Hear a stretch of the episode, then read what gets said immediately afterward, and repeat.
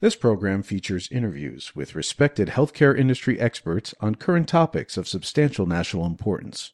Your host for the program is David Introcaso, a DC based healthcare policy analyst and researcher. We invite you to comment on the program by visiting thehealthcarepolicypodcast.com. Now, here's David. Welcome to the Healthcare Policy Podcast. I'm the host, David Introcaso. During this podcast, Ruqaiijah Yearby, professor and member of the Center for Health Law Studies at St. Louis University School of Law, joins me to discuss the effects of structural racism in healthcare. Professor Yearby, welcome to the program. Thank you for having me on. Professor Yearby's bio is, of course, posted on the podcast website. Briefly on background, listeners are likely well aware the U.S. has had a long history of persistent and substantial disparities in healthcare access, delivery, and outcomes. For example, the black to white infant mortality ratio has never dropped below 2 to 1. Over the past two decades, the Agency of Healthcare Research and Quality has published its National Disparities Report. In it, a third of disparity measures have shown no improvement and nearly one in six have worsened. What largely explains healthcare disparities or health inequities is structural, institutional, or systemic racism. Though frequently less overt, structural racism, the failure to provide equal benefit to racial and ethnic minorities, is embedded in healthcare education, employment, environmental housing, transportation, and numerous other governmental policies. As a result, structural or endemic racism cause minority populations to suffer a far greater disease burden and as a result, significantly higher mortality rates. As I've noted recently in previous podcasts, due to higher rates of un and underinsurance that have led to higher rates of comorbidities, COVID-19 related deaths among African Americans and Hispanics are far greater than among non-Hispanic whites. George Floyd, before he was killed, had recovered from a COVID-19 infection. Listeners will recall structural racism was the theme of my January 9th discussion with Andrea Freeman regarding her recently published book, Skim, breastfeeding, race, and injustice. With me again to discuss structural racism in healthcare is Professor Yearby. So, Professor, with that, I opened with a brief and I'll admit somewhat blurred definition of structural racism. I know you distinguish between structural and institutional. Can you explain this difference? Yes. So, structural racism is about the ways that our systems are structured uh, particularly to advantage uh, the dominant group and dis- minorities. It also includes the ways that organizations and institutions work together to create standards and policies that benefit them while harming minorities. Um, and so we can see an example of this, particularly in the healthcare center, uh, in the healthcare system, when we look at access to healthcare many predominantly African American neighborhoods, predominantly immigrant neighborhoods, do not have access to hospital care. Um, and that is so important during COVID 19 because that's where many people are receiving tests and treatment for COVID 19. And so the fact that we don't place hospitals based on need or need for health care, uh, whether we structure our system in a way that access to health care is based on ability to pay, then benefits those who have jobs that have health insurance that can pay for health care while it disadvantages racial and ethnic minorities who tend to work at low wage jobs that do not have health insurance and cannot pay uh, for health care. Thank you. I do have a question about hospital locations, and we'll get to that. Let me ask as a follow up uh, a question regarding critical uh, race theory. I was somewhat surprised, actually possibly shocked, that a week ago today, the Health Affairs blog briefly discussed CRT in a post by Michelle Morris and others. Can you give us a brief definition of what is critical race theory? Uh, for me, critical race theory is about critiquing how the law has been used as another means uh, to harm minorities, particularly as I think about an anti discrimination law when we look at um, historical articles about this, uh, we see the anti-discrimination law has been set up uh, to facilitate and support the existing social structures. When you look at anti-discrimination law in the area of employment, um, you are looking to prove that an individual or that an institution allowed policies that harmed individuals. Um, and so it never gets to the point where you're challenging the structures or the systems of employment. They can stay the same. We only look at individual perpetrators who have done some harm. So when we think about employment, that is so um, relevant now in COVID-19 because a lot of low wage workers are being deemed as essential workers under COVID-19, but they're not being provided with masks. They don't have paid sick leave. They do not um, count under workers' comp. They do not receive unemployment compensation because our laws are, do not apply to them. And so let me give you a specific example. Um, so the Fair Labor Standards Act uh, was passed uh, back during the New Deal time in 1938, but that was also the time of Jim Crow. And so it left out many workers, domestic workers, who include home care workers, um, agricultural workers as well. What the Fair Labor Standards Act did was provide for a minimum wage, overtime pay, and limit the work week to 40 hours. Um, so most of these workers are not covered, uh, were not covered by this uh, actual act. When in 2015 they did um, actually begin to be covered under uh, the Fair Labor Standards Act, um, then you see a shift again in the structure of employment.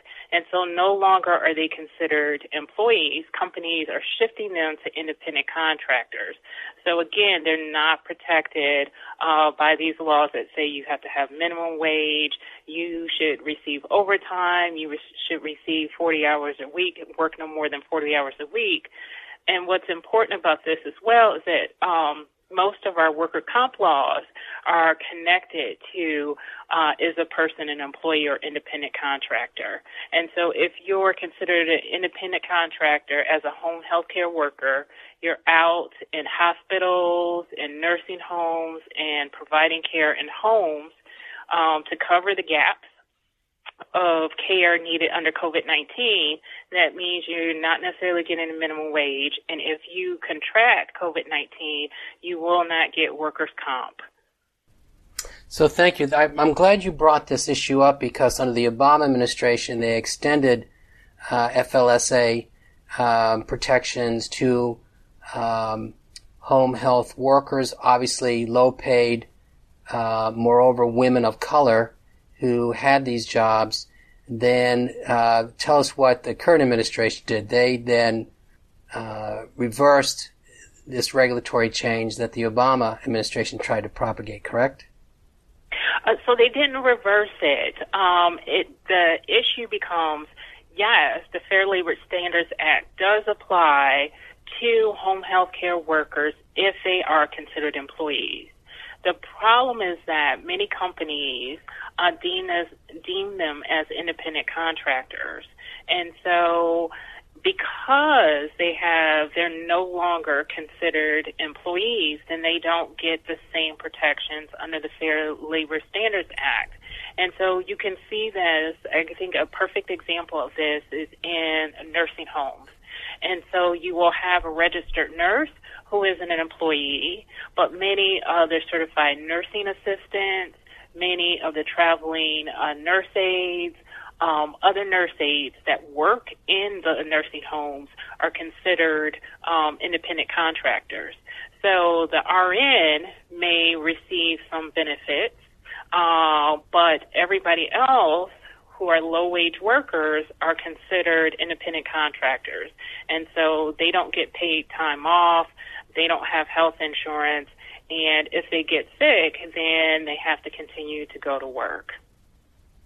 Thank you. And this has been uh, a habit in other business sectors where employees are redefined as independent contractors for exactly these same uh, reasons. Let me let's go to. I know you've written about or commented upon the recently passed CARES Act and what it doesn't do or what it could do um, relative to whether it's fair labor standards or even uh, what the Affordable Care Act didn't uh, provide for. How could the CARES Act? What did the CARES Act leave out uh, related to uh, this matter? So some of the gaps in the CARES Act um, one, that it provided benefits, but it did it linking it to the amount of employees businesses had. Um, and so that left out um, some essential workers. So that left out some workers in meat processing facilities, um, it also left out agricultural workers who are sometimes undocumented immigrants, and so they um, cannot benefit from the employment or health care uh, relief that care um, that CARES provides, even though they're continuing to work um, and produce our food. And home health care workers were left out, specifically because the industry uh, argued that there would be worker shortages and they needed the workers. And so they did not want to give them benefits that would make them more likely to stay home when they were sick. Um, I think this is really pertinent now because as we look at um, healthcare institutions, hospitals, um, being understaffed, a lot of these home health care workers are now being sent in to hospitals, nursing homes, and other institutions to replace workers who are sick or who have died from COVID 19. And so you have these workers on the front line who are not being provided with the employment relief under the CARES Act. They're not being provided with paid sick leave. Um, if they need testing uh, for COVID 19 symptoms, they are usually covered under Medicaid, which is great. But I think what most people don't understand is that um, COVID 19 is just not a disease about living or dying, that it's also about long term disability. So it's great that the CARES Act covers people and particularly um, some healthcare workers for getting tested, but it does not cover for the cost of care. Uh, for the initial infection, and it does not cover the cost of care uh, for rehabilitation after you get it or continuing disability. And so you have lots of these workers um, not going to be able to afford the care they need for COVID 19 treatment. I'm, I'm glad you make that, that latter point because we are increasingly learning that you, you might survive the infection, but you're left compromised. And in some ways, increasingly it appears that COVID-19 is a chronic illness because you do suffer or can suffer long-term uh, major system uh, failure, more likely heart disease, stroke, etc., kidney problems, etc., uh, down the road.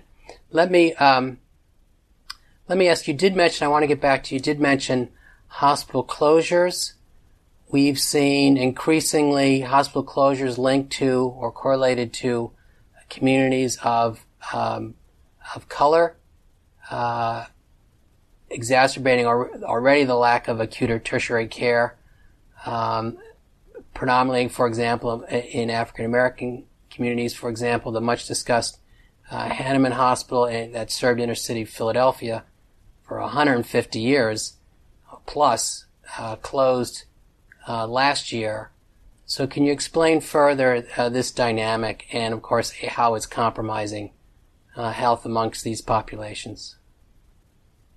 Right, and so you could argue uh, that the closures are evidence of institutional racism, and that is neutral policies um, used by institutions to make decisions about where to place hospitals, whether to close hospitals that have a disproportionate impact on racial and ethnic minorities.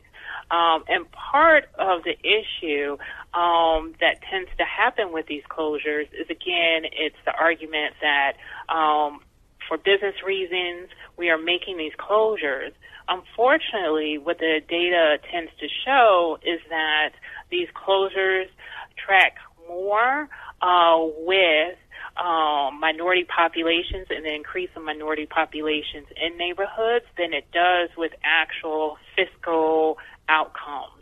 Um, and so Professor Sager has mentioned this. Professor Brietta Clark has written about this, who's at uh, Loyola Law School what I think is important for us to look at during these times is not just how the lack of hospitals is correlated with race, but it's not just about the loss of hospital care.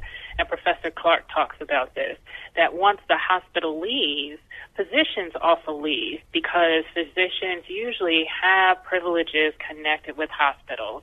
And so they're going to move closer to the hospitals that they have privileges at.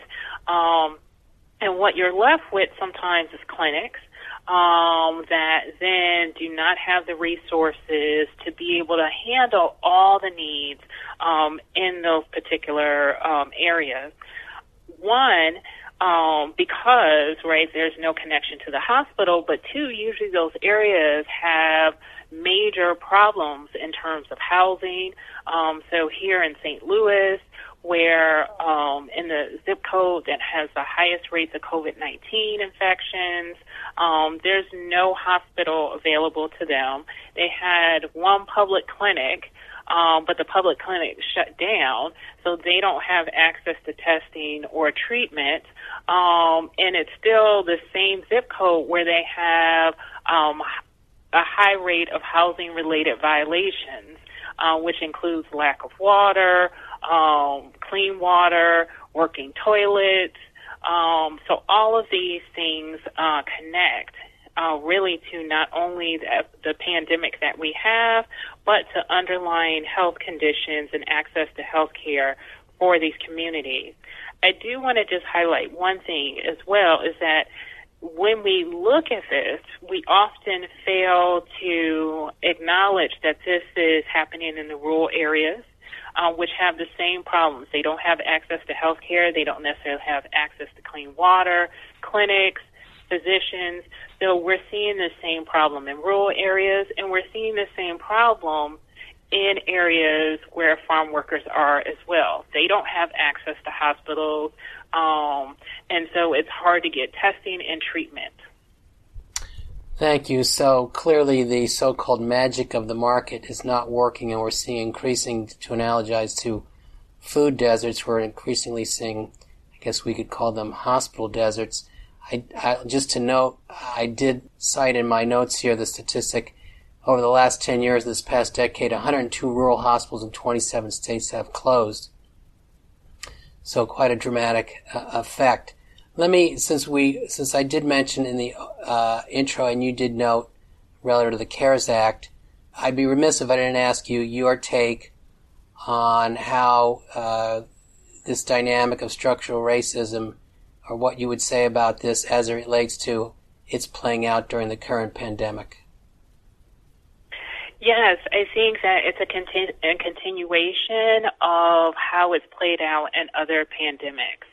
Um, you see articles that were written during the 2009 H1N1 um, pandemic that happened, highlighting the fact that racial and ethnic minorities, uh, low income individuals, had disparities in infection rates for H1N1 because of structural barriers, right? Because they had to continue to work.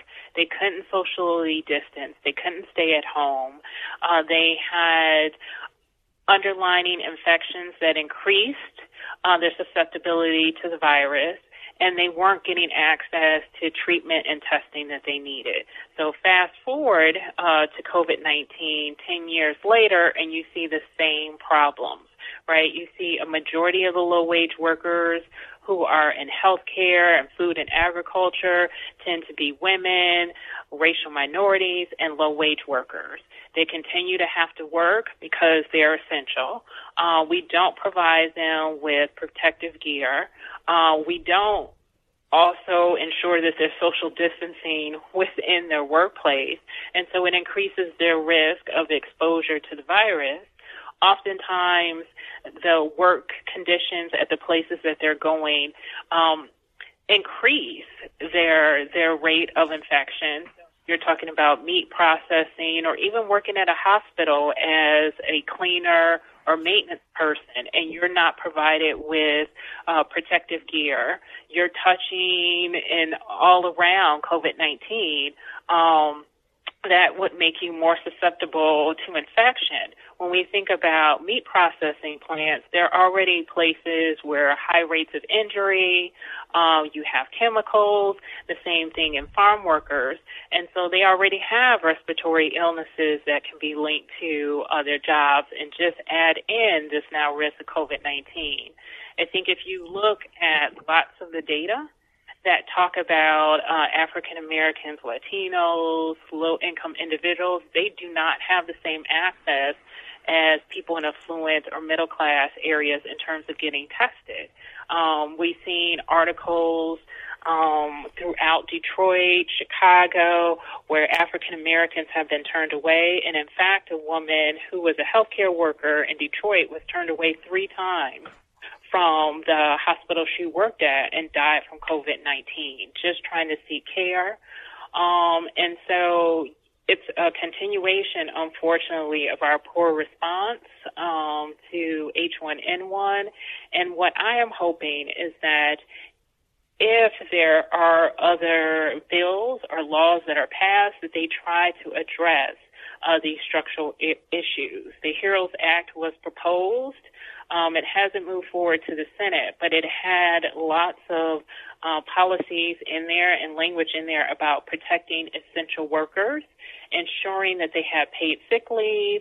I think it's really time that everybody who is an essential worker is presumed to should be presumed to receive workers' comp, which means that they would not only get their medical ba- bills paid from getting COVID, um, but they would also um, then get paid time off. And if they continue to have a disability from COVID 19, even after uh, they recover from the initial infection, that they would get a settlement. Um, we need to make that commitment, especially for all of our essential workers, uh, and particularly for our low wage workers who are women and racial minorities. Okay, thank you. This has been pointed out that the irony being we have essential workers, but they don't get essential health care. So that yeah. makes no sense. Let's go to, um, or let me move to uh, the, hope aspect of this conversation. You did mention the HEROES Act. This was passed in the House by the Democrats. Uh, Mitch McConnell, the Senate Majority Leader, quickly said he was not going to address it. So my question is, uh, beyond extending these protections and benefits to essential workers. Uh, what do you see as as uh, other additional proposed policy solutions to address structural racism in healthcare? I know in your writings you have talked about uh, the 64 Civil Rights Act, Title VI, uh, specifically that no person, uh, independent of uh, race, color, origin, excluded from participating or denied benefits. Um, so, what, what other opportunities are there to try to learn from the pandemic or reduce uh, instances of structural racism in healthcare? To me, this would be a great time to shift how we give out healthcare. I think at this moment, uh, we are trying, um, unfortunately, we haven't actually done it, but provide healthcare based on need. Uh, and I really would hope that we would shift our model um, of healthcare and access to healthcare to providing people healthcare who need it and providing them healthcare that sustains them uh, but also helps them get better. And so, what I would like is that um, the requirement for providing healthcare based on need is expands beyond just our emergency room.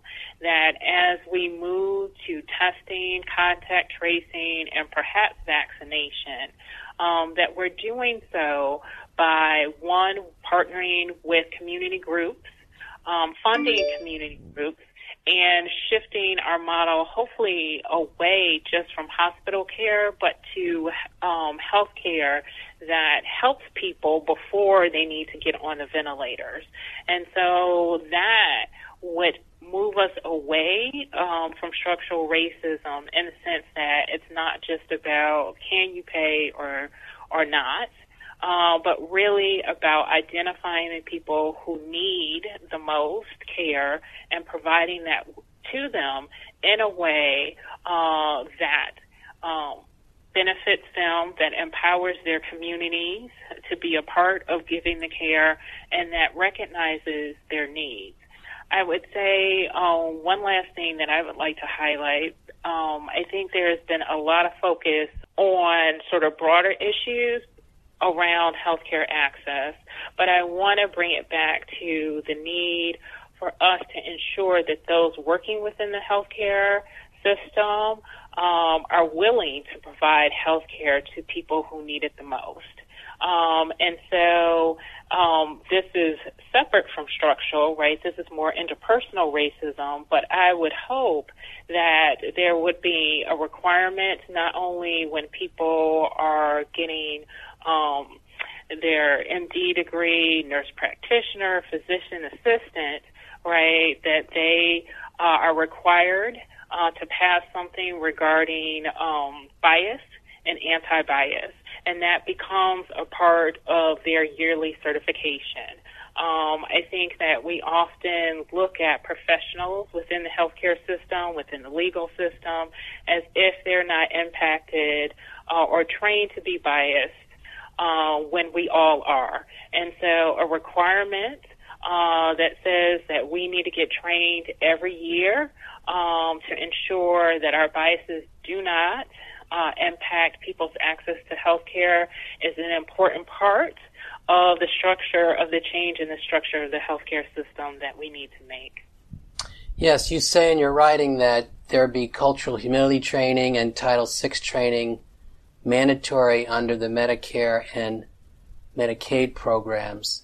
So to say a bit further about that comment, I do one last question. I, I, I, would again feel remiss if I did not ask. As an attorney, law professor, uh, the Senate Republicans are saying uh, whatever next COVID 19 related legislation they move has to include uh, provision to excuse uh, healthcare providers, schools, industries, etc., immunity from liability. What's what's your what's your sense of that policy? Um, I have no problem with that if you provide the support that people need, right? So people use the legal system because they do not have the support they need. And so if you're going to pass business liability laws, if you are going to provide people with paid sick leave and hazard pay, protective gear, workers' comp, and unemployment compensation because they are going to work and risking their lives, there's no reason for you to sue a business. I think most people look at it as if it's an employer against an employee when we're all part of the system. Employers cannot run a business if their if their employees keep getting sick. Um, and so, to me, a great um, balance would be to say, okay, yes, we're not going to allow people to sue businesses, but we're going to provide you with all the support that you need to continue to work and to get better if you get sick and to help your family if you die, then there's no need for people to actually sue. And so a good balance would be, and you see this, I would say, um, a little bit in North Carolina, Utah, and Wyoming. They passed a liability shield laws but in their liability shield laws, they specifically said that this does not impact workers' compensation uh, laws. Um, and so I think we need more of that, where we support people, we would support the employers while also supporting the employees. So the trade off is we'll sign off on liability immunity, but we want adequate PPE uh, to simplify um, PPE, but also yes. workers' comp. Correct. Yes. Um, and, and, health insurance. Yes. Yes. Of course. Yes. Yep. Well, well, Dr. Yearby, we're at our we're at our time. I appreciate this this overview. Uh, very helpful. Let's do hope it is. I know the that we'll learn uh, some lessons from the pandemic, and as a result, uh, address these issues in how we uh, pay for and design or other deliver healthcare. So thank you again. Thank you. You have just heard another edition of the Healthcare Policy Podcast hosted by David Introcaso. To comment on this program or others, to see information about upcoming interviews, to suggest a program topic, or to hear an archive program, please visit our website, thehealthcarepolicypodcast.com. Thank you for listening, and please listen again soon.